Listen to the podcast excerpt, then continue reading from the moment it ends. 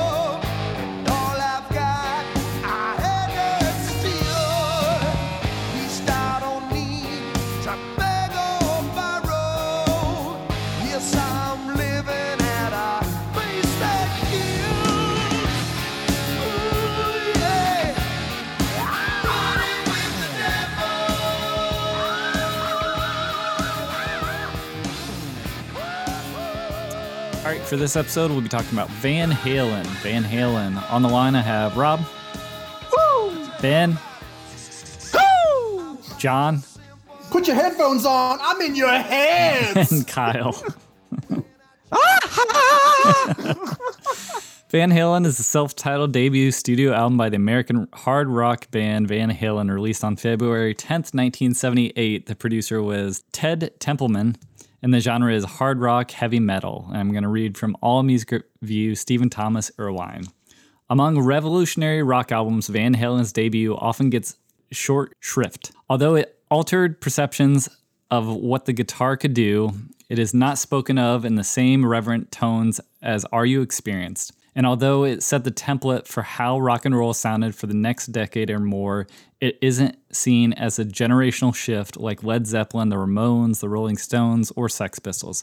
But make no mistake, Van Halen is as monumental and as seismic as those records. But part of the reason is never given the same due is that there is no pretension, nothing self conscious about it. In the best sense, it is an artless record, in the sense that it doesn't seem contrived, but is also a great work of art because it's effortless, guileless expression of what the band is all about and what it would be, continue to be over the years. Everything was in place here from the start. From the robotic pulse of Michael Anthony and Alex Van Halen to the gonzo shtick of David Lee Roth to the astonishing guitar of Eddie Van Halen. There may have been antecedents to the sound. Perhaps you could trace Diamond Dave's Shuck and Jive to Black Oak, Arkansas, Jim Dandy. The slippery bluesless riffs harken back to Aerosmith, but Van Halen to this day sounds utterly unprecedented as if it was dispatched from a distant star. Some of the history behind the record has become rock lore. Eddie may have slowed down Cream Records to crawl to learn how Clapton played Crossroads. The very stuff of legends are made of. But it's hard to hear Clapton here. It's hard to hear anybody else, really, even with the traces of their influences on the cover of You Really Got Me, which doesn't seem as if it were chosen because of any great love of the Kinks, but rather because the riff got the crowd going. And that's true of all 11 songs here. They are songs designed to get a rise out of the audience, designed to get them to have a good time, and the album still crackles with energy because of it. All right, what do we think of Van Halen? Van Halen. First time listener right here. Masterpiece. First Well, time not listener. To, not, not to Van Halen, right? No, Maybe not just- to Van Halen, but to Yeah. Van Halen. Well, yeah, to Van Halen, Oh. but not to Van Halen. Yeah. Yeah, same. Uh, if, if if you had told me this was uh, Van Halen's Greatest Hits Volume One, I would have been like, "Oh, tight." uh, but if you tell me this is their self-titled debut, I'm like, "Holy shit! How is this not mentioned in the same breath as Are You Experienced?" I think You know, I think like- it is, man. Um, but you're talking to the wrong people. Like pe- people who are super into Van Halen, I, I guess they aren't as pretentious as people who are super into your your Led Zeppelin or your uh, Is it a, a generational divide? I don't think it's a generational divide. I think it's a Hesher divide. I, I think that uh, this is like you know a heavy metal parking lot versus whatever else. Like it, yeah, absolutely. Uh, you know, since we are recording this and Eddie Van Halen has recently passed away, like this is uh, Mhm. you know, Yeah. it's it's hitting a little bit harder than than it would have. But yeah, I mean, like as far as like a singular voice and guitar, he absolutely is the template for heavy metal. Like Yep. nothing nothing sounded like him before. You don't get your uh, uh whatever like uh you know, Malmsteen. your, Preach your, it, your Malms, your Malmsteens, your um uh w- whatever prodigy that Ozzy Osbourne's going to be working Wylde. with, Z- your Zakk Wylde, or whatever Dimebag else. Like, yeah, n- none of that shit exists Slash. without Eddie Van Halen doing this Yeah. stuff. No, at Slash all. Slash has Um, specifically said that he's modeled a lot of his playing off of Eddie Van Halen. Absolutely. Everybody has. I- So On is, this the is I know it popularized it, but is does anyone know is this like the did Eddie Van Halen start the two hand tap? Like is that his thing? No, Um, I don't- he, he popularized it in in like metal, but previously you could say that it came from Paganini or flamenco before that at Yeah. the start of it. Oh, then okay. more okay. recently, Eddie Van Halen dug uh fuck the guitarist for Genesis, I think, and said that he had done some tapping and that he liked that and took Hmm. it from there. So not Peter Gabriel or Phil Collins, but the other guy. Yeah, exactly. you know, uh, There's two other there's guys. two other guys. to your to your question though, Ben, in all you know, for for with popular all music. respect to those other people who might have done it before, Eddie Van Halen, who's ev- who everybody looked to.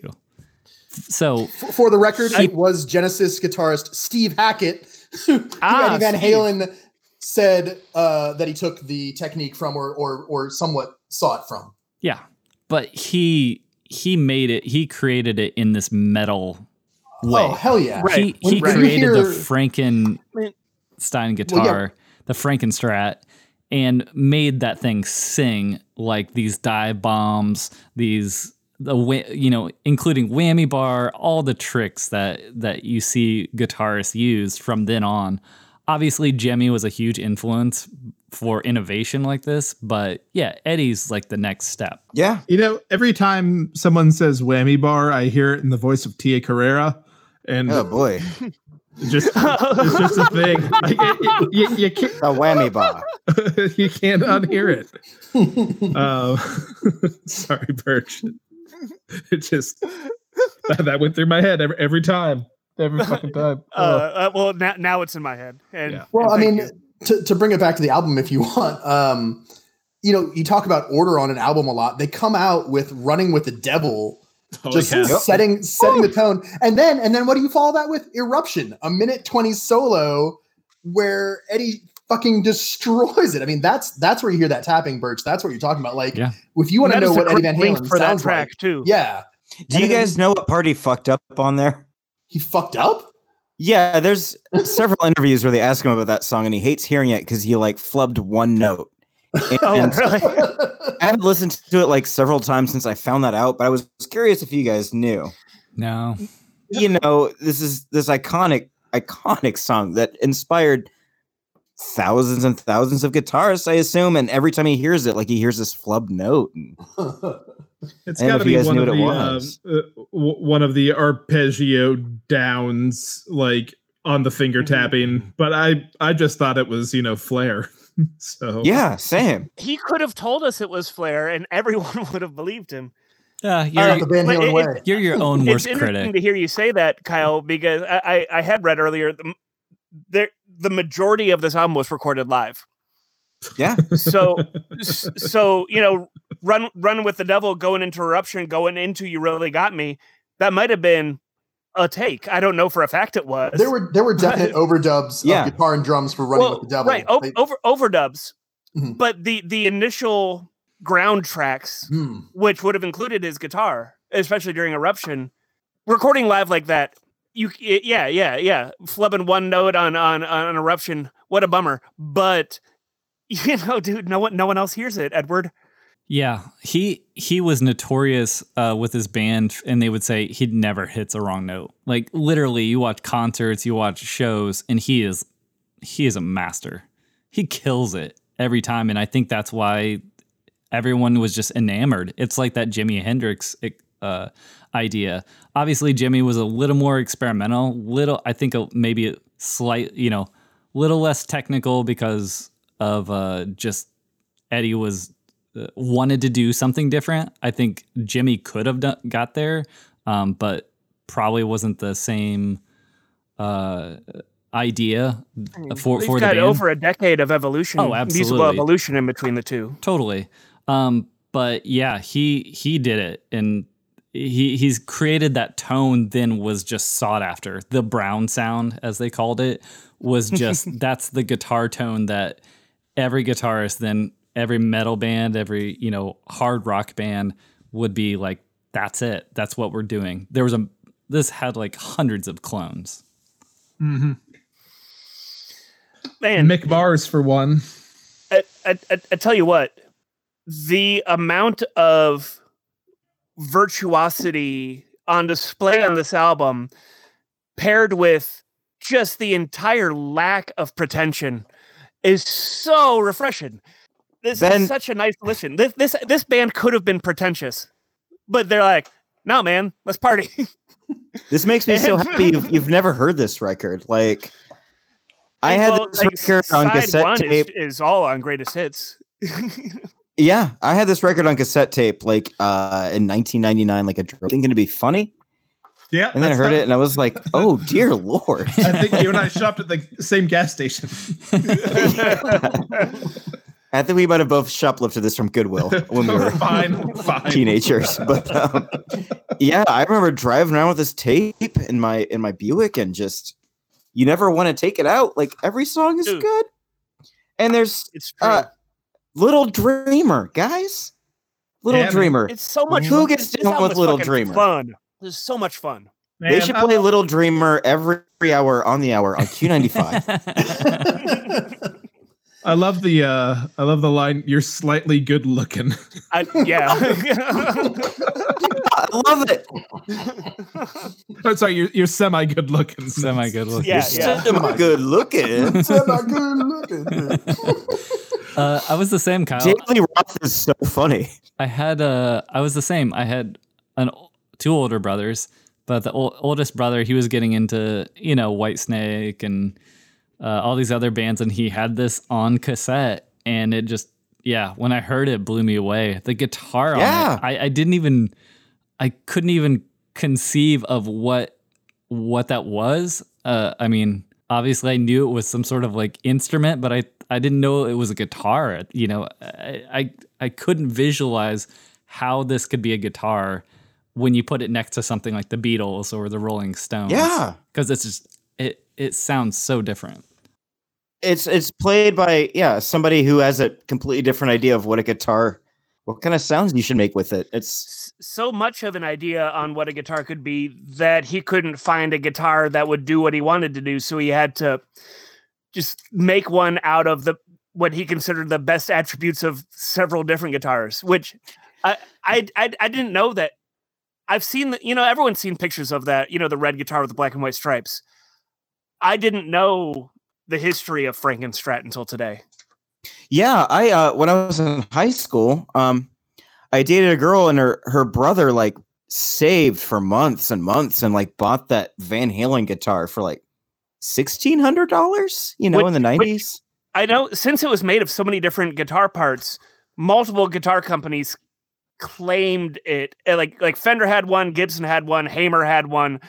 Do you know which which one you're referring to? Well, it's been 25 years, Ben. But, um, I remember it was very expensive. I remember it was like um 3D modeled, like based off.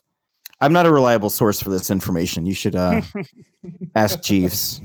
Call up your ex girlfriend and ask her what her brother's guitar is right now.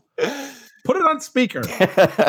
Uh, did, did, did anyone else go down the the the Frankenstrat wormhole today, or is this common knowledge from you guys? Since I'm the only Just one that's listened to this for the first time this week. Just riff, buddy. What what what you got? Yeah, yeah.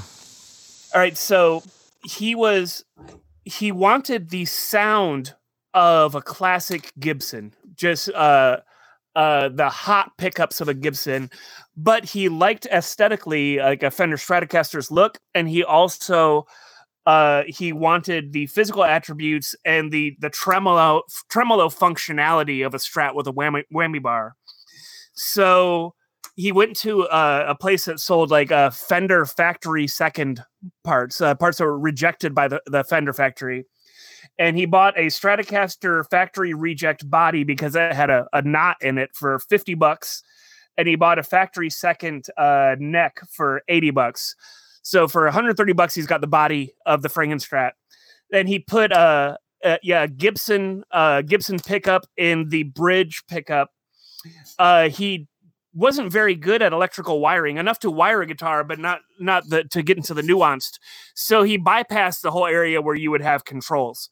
Uh, it, so you, it, the guitar's just either on or off. You can't control the volume or tone on it. Uh, it's just a closed circuit. But he did put a knob on the, that says tone. So Maniac. then uh, to cover up the holes where the other knob and the pickup switch would be, he uh, he carved a, a vinyl. He he cut a vi- vinyl record into the shape of a pick guard that, but just had it extended in the lower part to cover up where the knobs would be. So it's just a cut up vinyl record there. Uh, and then so he's only using the the uh, a Fender Stratocaster's got a place to put three different pickups. He put that Gibson pickup in the in the bridge slot, and that's the only one he used. But he eventually he put another pickup in the next slot, and then he put a three way switch in the middle slot. But they weren't wired to anything; they were decoys to throw off people that were trying to build an imitation guitar. it's, it's so cool. What a cool axe. Oh, and then he he uh, mounted uh, uh bicycle reflectors so he could flip his guitar upside down and reflect the stage lights into the crowd. So, dude, Frankenstrat man, Frankie, what a what a what a cool axe. Oh, and the, the, paint job he did himself too. Uh, he painted it uh black, and then he put gaffer's tape on it in stripes and painted it white uh uh so that when he peeled off the gaffer's tape it's white white with black stripes he played it like that for a while in fact the photo on the cover of van halen 1 it's white with black stripes and then he did gaffer's tape a, a, a second time and painted the whole thing red. And then that's where you have the classic red black and white frankenstrat. He also put a gibson badge on the fender headstock. Yeah. Yeah, I think that's that is it is true because uh just guitar talk the fenders are usually a little bit easier to play. Um you can get your hands around them easier so they're a little bit lighter um to to play up high on the neck especially with the cutaway from a stratocaster so that's uh, uh, the combination of that with the hot uh uh, humbucker that you would get with a Gibson is absolutely the the tone there. Oh, cool. and then Birch to, to to to jump on you were you were saying that the playability of the Fender with the neck it actually does have a narrower neck and the strings are closer together because when he took that Gibson pickup he had to mount it kind of diagonally so the dots would still line up with the strings because it was set up for for a wider neck and further distance in between the strings. Oh, and then he he mount he he uh, mounted it and uh he, something about uh, it was potted in paraffin wax to reduce microphonic feedback. Yeah, that makes sense. And that's the last thing I have to say about Frankie. Yeah, because the co- the coils you'd have to dip in wax so it doesn't it doesn't uh, interfere with the string uh, reverb. Uh, he's like a punk rock Brian May. totally yeah punk rock band. I was gonna say Brian May, building your own own, own stuff.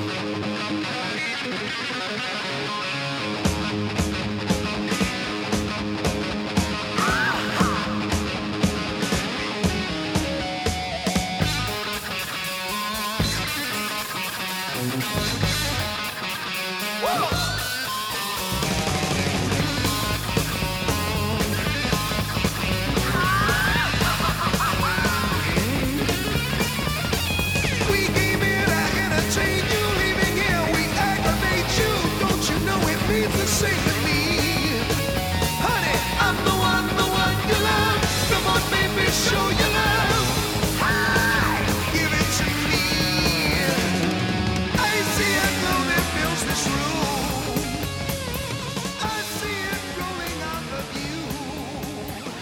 Album costs forty thousand to produce, uh, but obviously it's gone what ten Diamond.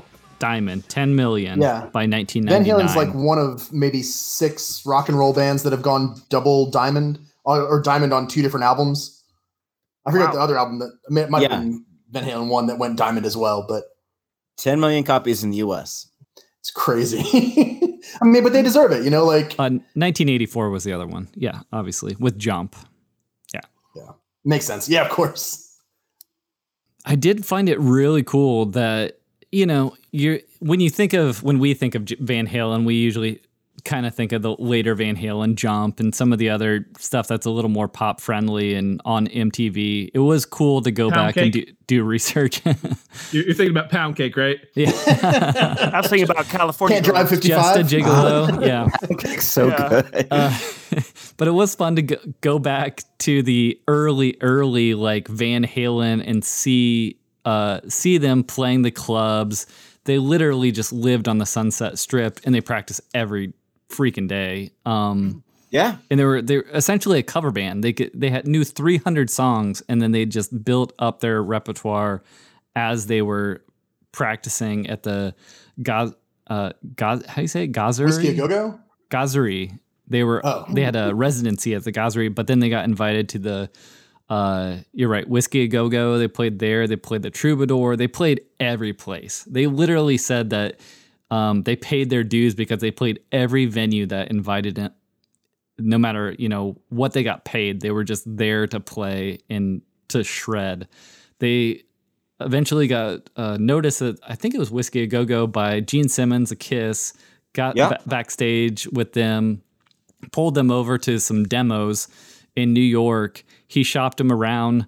Nothing happened there. So I, I can't imagine hearing Eruption and like running with the devil and being like, eh, I don't know about this stuff. I think that says something Have about you heard those Simmons' demos, connections and salesman skills. Honestly, if you can't sell these demos, Yeah, and, and Kiss was big at the time.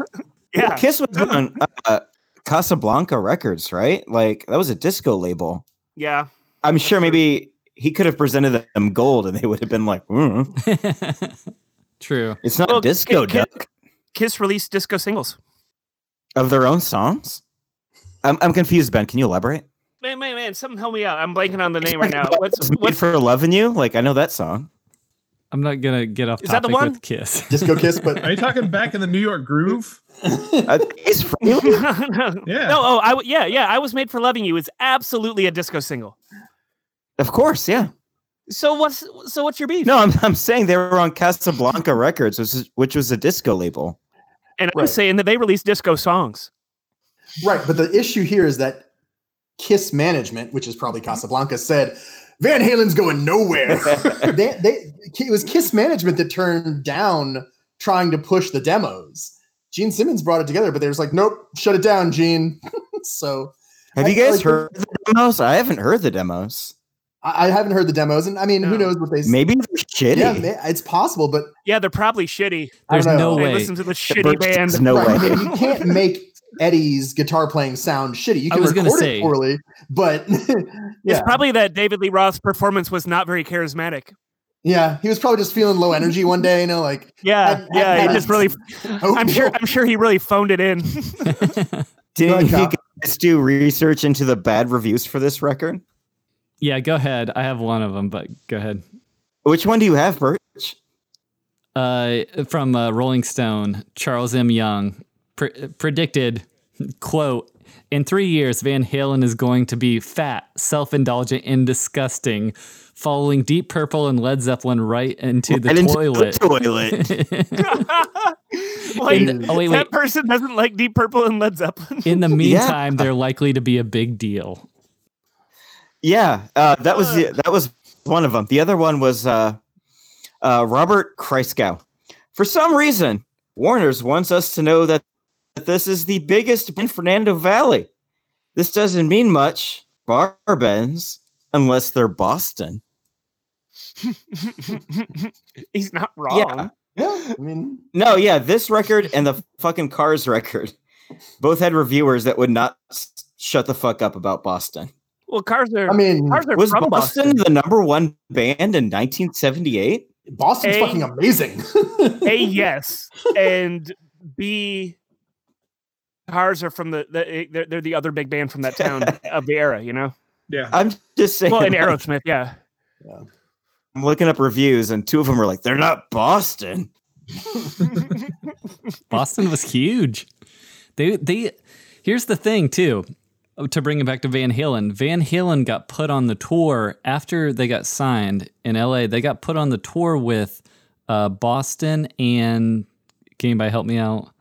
There's another Yeah, band like Bad uh, Company, I think, uh, that that w- was touring with them, and supposedly they had some theories that they were messing up Van Halen's sound.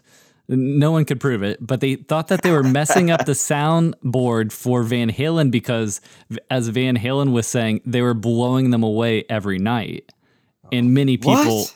many people said that Van Halen was like blowing, like just taking all of Boston's like groupies and all. They're basically like Boston's not a live band. I, I 100% What? believe that. they were just like tearing it up live and like over the top and they were the new band and so they got you know kind of shit on by those other bands luckily you know they they sent them over to england and they opened for black sabbath same year it was like Oh my god! they were talking about how they were literally a month before looking up lyrics for Black Sabbath songs, playing covers in LA, and a month later they were signed in opening for Black Sabbath. They just That's awesome. they just jumped up the chain because they were tearing it up every single night. Man, I, I totally believe they outshone Boston at Boston's own show. Like, Yeah, But, well, and I, I, I love Boston. Yeah. But Van Halen had, had been playing live eh, like probably five nights a week for the last four years on the Sunset Strip. And Boston had never played live until their record got big and and he had to throw together a band so he could play live. Like well, and Van There's no- Halen. there's no way as good as as good as the folks in Boston are and as good as their album is, there's no way they can have the same presence on a stage as Van Halen in 1978. and the guys in Van Halen liked each other, unlike some of the guys in Boston. So- They also knew each other. Right. yeah, that also helps a lot. So, yeah, the story behind that's kind of crazy. Like, I guess uh, David Lee Roth, son of a Bloomington ophthalmologist. I didn't know No he was way. from Bloomington, Indiana. Yep. No Yep. shit. D- DLR, born in Bloomington, Indiana. No Uh, shit. They moved out west, and uh, uh, David Lee Roth was in a like a R and B band. You know, like, and that you can see a lot of that, like in his style and I- performance for sure I'd listen to that. And uh, I forget what they're called. They were called like the Red Ball Jets or something like that. Red Ball Jets, yeah. Oh, there you go. And uh, so apparently the Van Halen brothers were like, "Oh, well, we need to. We're gonna we're gonna go play a show. We need to to get a PA, but we don't we don't have the money to buy our own PA. We'll rent uh, David Lee Roth's PA for ten bucks a night." And then like I think something happened to their singing. They're like, "All right." We'll, we'll, we'll do David Lee Roth now. Like he had tried out earlier and they rejected him. Eddie was the singer, and they decided Who rejects David Lee Roth as a frontman?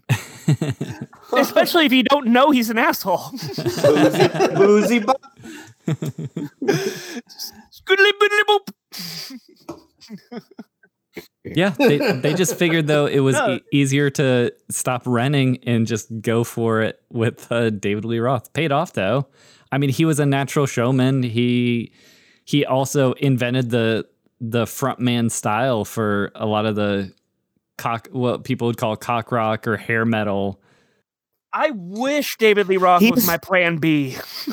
really like a, a really good singer and a really bad singer simultaneously. but even his bad singing has so much David Lee Rothiness to it that it, it's, it, it, it's his personality.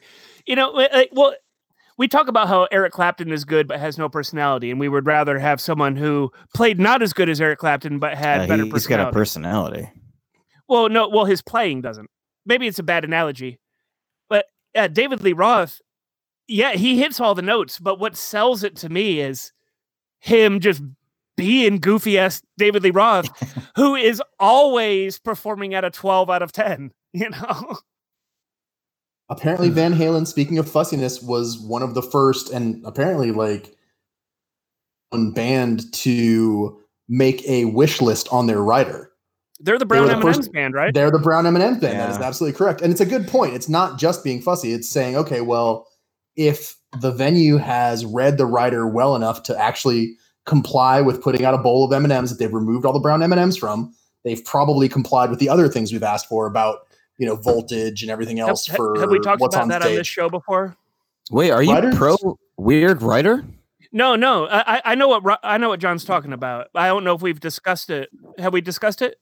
Well, not really, uh, not with them, but yeah, it, it- the common theory that you you provide one weird ask on your rider, and that that uh, seals the deal that they've paid attention.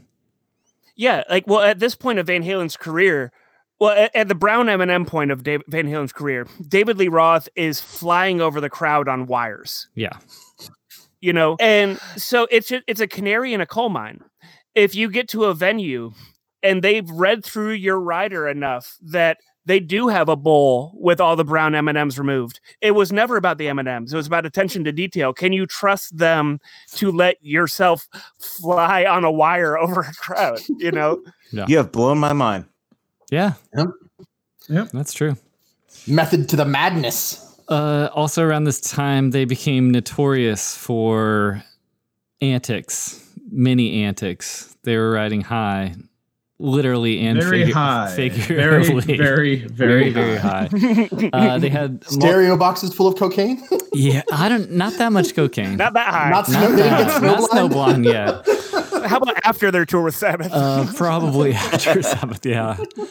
Um, they did have like a system uh, for people fighting in the audience that they would be like a nine, and it it went you know lateral vertical where they could say, oh, these people are fighting, get them out of there. But it also was a system for guess it, David Lee Roth oh, girls to in the back get room. groupies, Uh-oh. and he would Ew. say G5 red top, and he and he would say that to someone off stage, who would then hand them a backstage pass. He had a system worked out with backstage passes that were he gave five to each of the roadies. They would give them to beautiful girls. If the girl, they would write their initials on the back. If the girl ended up with David Lee Roth, he got the backstage pass and he paid out a hundred to two fifty to that roadie for that night. I mean, that is what happened. that's one way to do it. Uh, That is a man with a strategy to get laid. yeah. It, you know, you could say it's lecherous, but you could also And say you'd it's be efficient. right. And you'd be right. You'd be right. Uh, But I mean, i- i- if it's 1978 and you- and you're a rocker all doped up on coke, and your goal that night is to play the show and get and then get laid, that's some project management. He was efficient. he was had very a system. Yeah. I can say that. Uh, also, Madison, Wisconsin, Sheraton Hotel. They stayed for a week, uh, seventh floor, throwing furniture out the window, spraying fire extinguishers in the hallways, taping fish to the ceiling so it would smell for other people. Who knows? Well, that's just rude. Yeah, cool. bad behavior.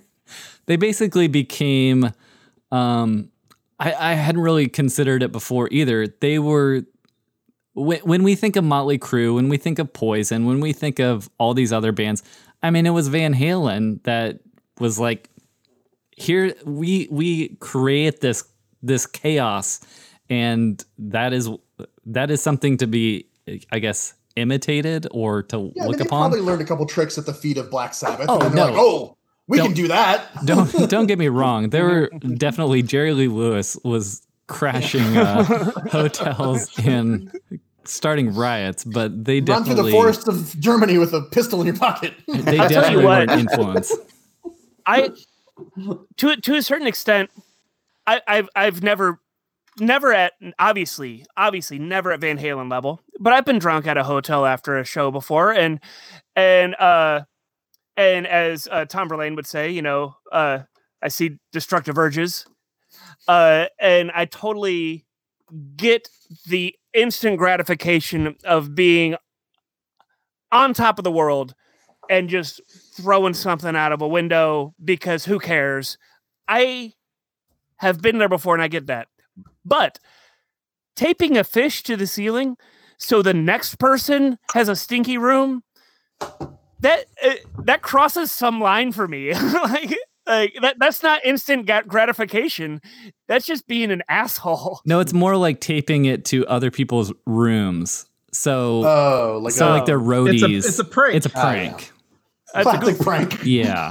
It's a solid prank. Hey, You know, if you really want to, uh, if you really want to prank them, though, you need two fish, and you True. put one in a drawer, and then you put the other one like in the drop ceiling. it's always so in you- the it's it's in the uh, air conditioned intake, man. Yeah, That's- so that's- like, they- they'll smell it, and they'll look around for the smell, and they'll find the fish in the drawer, and they'll stop looking, and then for weeks they'll think, "Man, that fish that was in that drawer still stunk up this room." That's how Classic you prank. do it. That's how you do it. It's the two fish surprise. We're on prank talk. Yeah. We're Birch, still uh, talking about Van Halen, right? Yeah, you were you were talking about um, was it the uh, the the fenders that have the the easier like Yeah, they have a slimmer neck. action up high? Mhm. Yeah, unless you get a 1960s. Slimmer neck, deeper cutaways. Yeah, Yeah, because one of the um, one of the solos that uh, Eddie Van Halen consistently rips. All, all, all his solos are amazing, but one of them on uh on Ice Cream Man of all things, uh, like he's doing uh like he's fretting on the twelve and then like reaching up the sixteen and the nineteen, um, which is a, a, a fucking hell of a stretch. does he have? Um, did he have really big hands like Hendrix? Hendrix had Mm. huge hands. I don't think he did. I, I, I found that I found what you were talking about interesting with the uh, the different action types, and I Yeah, yeah. The action, the you can adjust the action on almost any guitar, but a lot of, I mean, it depends on how you're you're you're you're playing. A lot of those, uh, uh, like Jackson guitars, um, are are the metal guitars are very tuned into being very low action, so you barely have to press a string down, and then to have a thin on the back of the neck, so where you're you're holding it, it's just it's like butter. You can go up and down the neck. Now that doesn't necessarily help so much with like resonance, and that's where those older guitars have a little bit more of an advantage. They don't sound as thin; they can sound a little bit thicker. But a lot of the Gibson Les Pauls would have what they would call the baseball neck, um, and that was mainly used because of the angle of the headstock. If it were to hit something or damage, it wouldn't pop off the head um, so much. So they had a little bit of a thicker neck.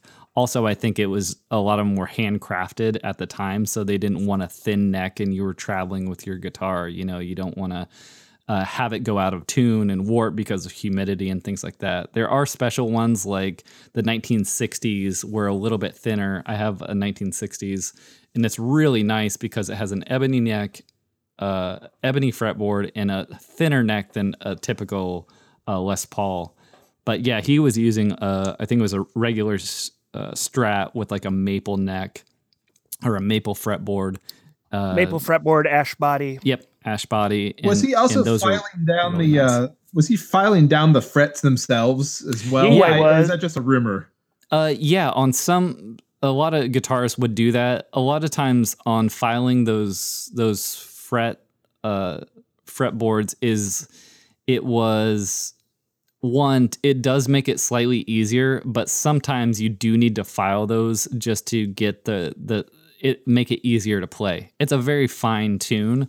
Um, but he was definitely into that. He had so many guitars and it was really into like guitar tech stuff. Although I felt like early on he he was like I mean he did a lot of this stuff too for the guitar the innovations because he couldn't afford all these pedals. Obviously when he he got more money he could he could do a lot of the the phasing and uh elements of the uh, of what he then performed but yeah he did work very hard at making his guitar perfect for for him That's awesome. And Uh, Birch, just to backtrack for a quick second for uh, non-guitarists out there, when you're talking about the action, you're just talking about the distance of the strings Pushing from the, between the strings and the neck, right? Yeah, yeah. So right. you're you're pushing uh, down. That's called the action. Uh, so a lot of guitars uh, are have a. I want to say it would probably be like a couple millimeters, but when you're talking about a really, really, really small uh, action there, it just makes it so much easier when you're rolling your fingers over and tapping to to have less action. You always run the risk though of buzzing uh, if it's hitting another fret.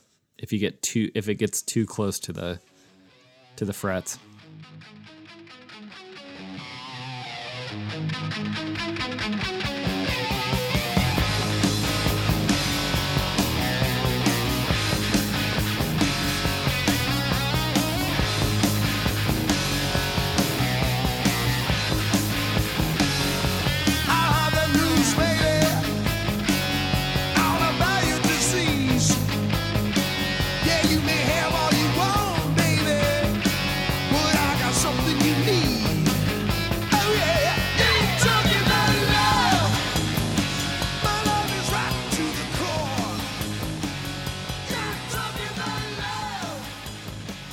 Did you guys notice, or I, I don't know if it's just me projecting what I think was uh, Slash was going for, but the opening of Welcome to the Jungle Oh, uh, absolutely. versus the opening of Atomic Punk, Oh my I gosh. think it's the same thing. Totally.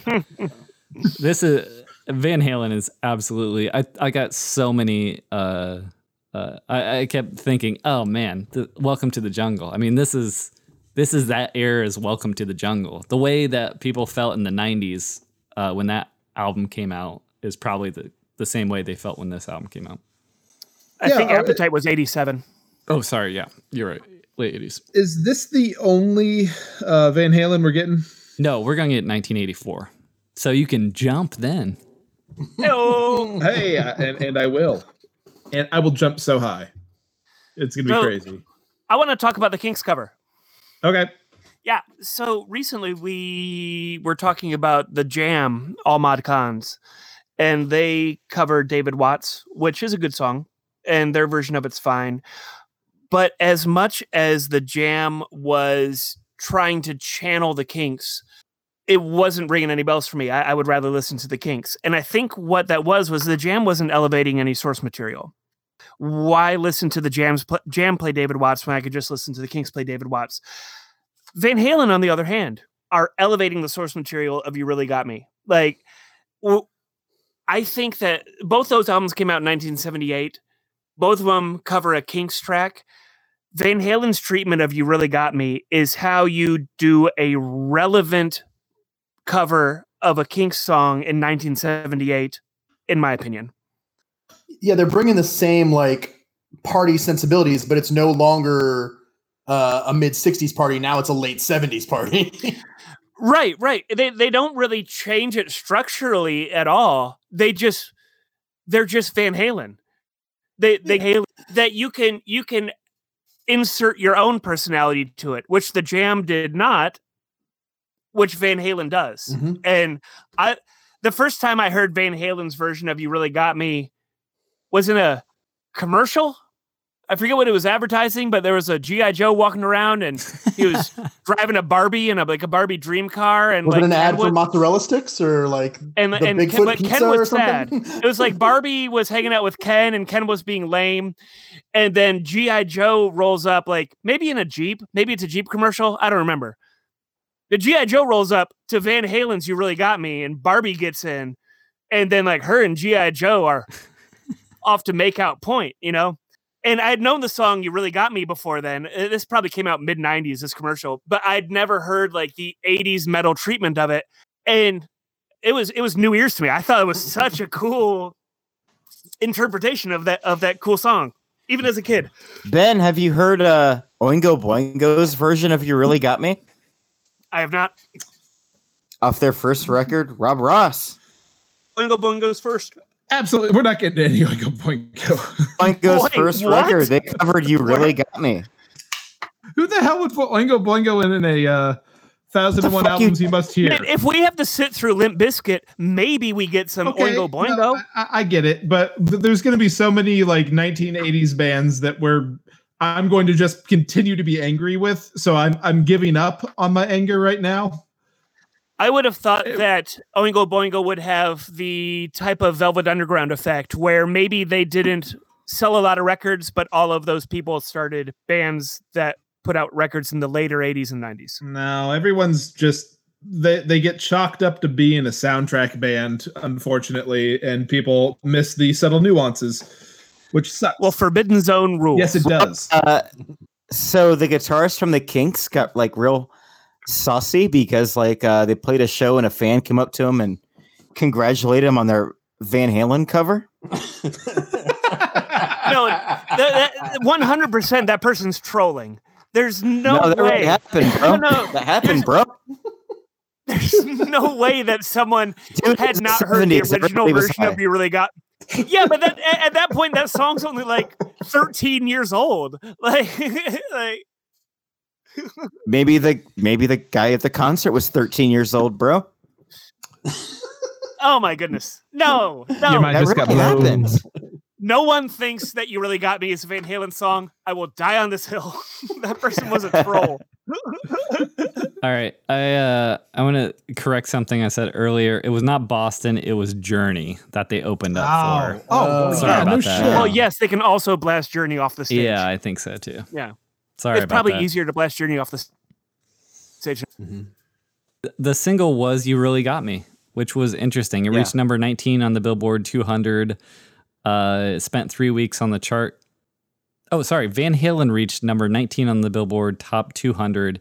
Their single of the Kinks, "You Really Got Me," spent three weeks on the chart, peaking at number 36. But that's not where the kids were at. The kids were at the shows. Yeah. My, the Barbie GI Joe commercial with "You Really Got Me." It was Nissan. Excellent. it was bugging me. I'm sorry. I've long uh, talked about the Airheads soundtrack. Oh yeah. Oh yeah, dude. 1994 Let's talk movie more about that it. got me into the getting to that album? Ramones. Uh, Four Non Blondes covered "I'm the One," Ah, that's a good. and it's a very fucking good cover. Zang. Kyle, what do you what do you think about the song? What's going on? The Four Non Blonde song. What's going on? Um, I believe What's that up? What's up? That's what it is. What's, What's up? up? What's Yeah. going on is what Buffalo Springfield. Ben, I believe that every time you go to karaoke, um, somebody either has to sing that song or me and Bobby McGee. Don't forget Love Um, Shack. And if if nobody sings either of those songs, then you open a dark rift. Yeah, the, the Hellmouth opens. Yeah. Or Neil Diamond. You can sing Sweet Caroline. So, I have one complaint before we sign off. I have one complaint about the album cover. I do think the album cover is very cool. It, it's very good photos um, of them, cool little logo and their name. But I have one complaint. Can anybody guess it? it's not an angel smoking a cigarette. No, The guitar's not the red version. nope, It's not a cherub smoking a cigarette. nope. Uh, it says Van Halen twice. Yes, there's no reason to put Van There's Halen absolutely no reason to put Van Halen twice. You're, you're right. But there are two Van Halens in it. That's also actually a really good point, Rob. Yeah, the, the, the top Van Halen is for Alex, and the middle Van Halen is for Eddie. Uh, Oh, I also wanted to give a shout out. Uh, I don't know why I'm saying shout out, but like he's listening. Um, but I did want to mention that Michael Anthony's voice is awesome. The What, backup what, what, vocals. does he just sing backup, or do I know his voice on from one of these? no, no. Well, he does backup. No, he just does backup. Uh, I mean, he's a w- amazing bass player. Uh, Is he primer? I want to tell Birch. Tell me, tell me about Michael Anthony's bass playing my and God. vocals because seriously, as a non-bass player, the the impression I always got from Michael Anthony was he's just playing the root and letting everyone else shine. Yeah, that's very accurate. Yes, he does Okay. does not overstep, and I think that's smart because Eddie is so bombastic to his approach, and they didn't have another guitar. They didn't have Sammy to do a diff, you know a secondary guitar at the time. That he holds down uh, the steady beat. Is he the Ringo Starr of bass players? Yeah. Yeah. I think he's underappreciated. Um, but I think he really does shine because of his backup vocals. They're pretty. I didn't know on. he sang. That's that's cool to hear. Yeah. So I think they had a really good thing. The other thing I was going to mention is it is interesting that a lot of these songs don't have um, an overdubbed guitar, like a secondary guitar while there's a solo going on. I find that incredible. That happens a lot with Jimi Hendrix, and that's a way for you to say, I'm a good enough guitarist that you're not even going to think think about how there's not another guitar uh, while I'm playing this solo. That's cool. I look forward to speaking more of Michael Anthony and uh, during the 1984 thing, where we can talk about the YouTube clip Michael Anthony drunk bass solo. I'm looking forward to speaking. Ooh, to I like you guys that. About that. Yeah, 1984 Hey, as long as we gonna be a haven't signed off yet, and we're still talking about, and we're talking about YouTube clips. I mean, if you guys don't want to talk about David Lee Roth's isolated vocal tracks for "Running with the Devil," we don't need to. It's to. great, but bro, I mean, we we can just we can just say, hey, check it out. It's worth checking out. It is worth Yeah. checking out. If you haven't look seen it or Patreon. yeah. yeah, there, there, there is a there's an isolated track that everyone should check out. Also, It's make sure that you listen to that Marc Maron interview with David Lee Roth. It is insanity. Do you think that he snuck the siren whistle into the vocal booth, or do you think everyone knew that he brought it in? No, that he absolutely snuck that in. It was in one of his mini bandanas he was wearing. I swear. Hey, Birch, I All right. love this record. Oh Oh yeah, yeah, Yeah, this, record. this is We're all- fantastic. We're all, It on is the positive, right? it is fun. It is virtuosity. It, it, it's it, it's it's great. Check it out. to Yeah. bring like the hard rock back in like all the prog and punk and new wave and metal, but add that hard rock back in. I mean, and make it something new. It's, it's fucking great. Yeah. Yeah. Let's go chug beers in the parking lot, guys. Next time we'll be talking about Willie Colon and Ruben Blades' Siembra. Thanks, y'all.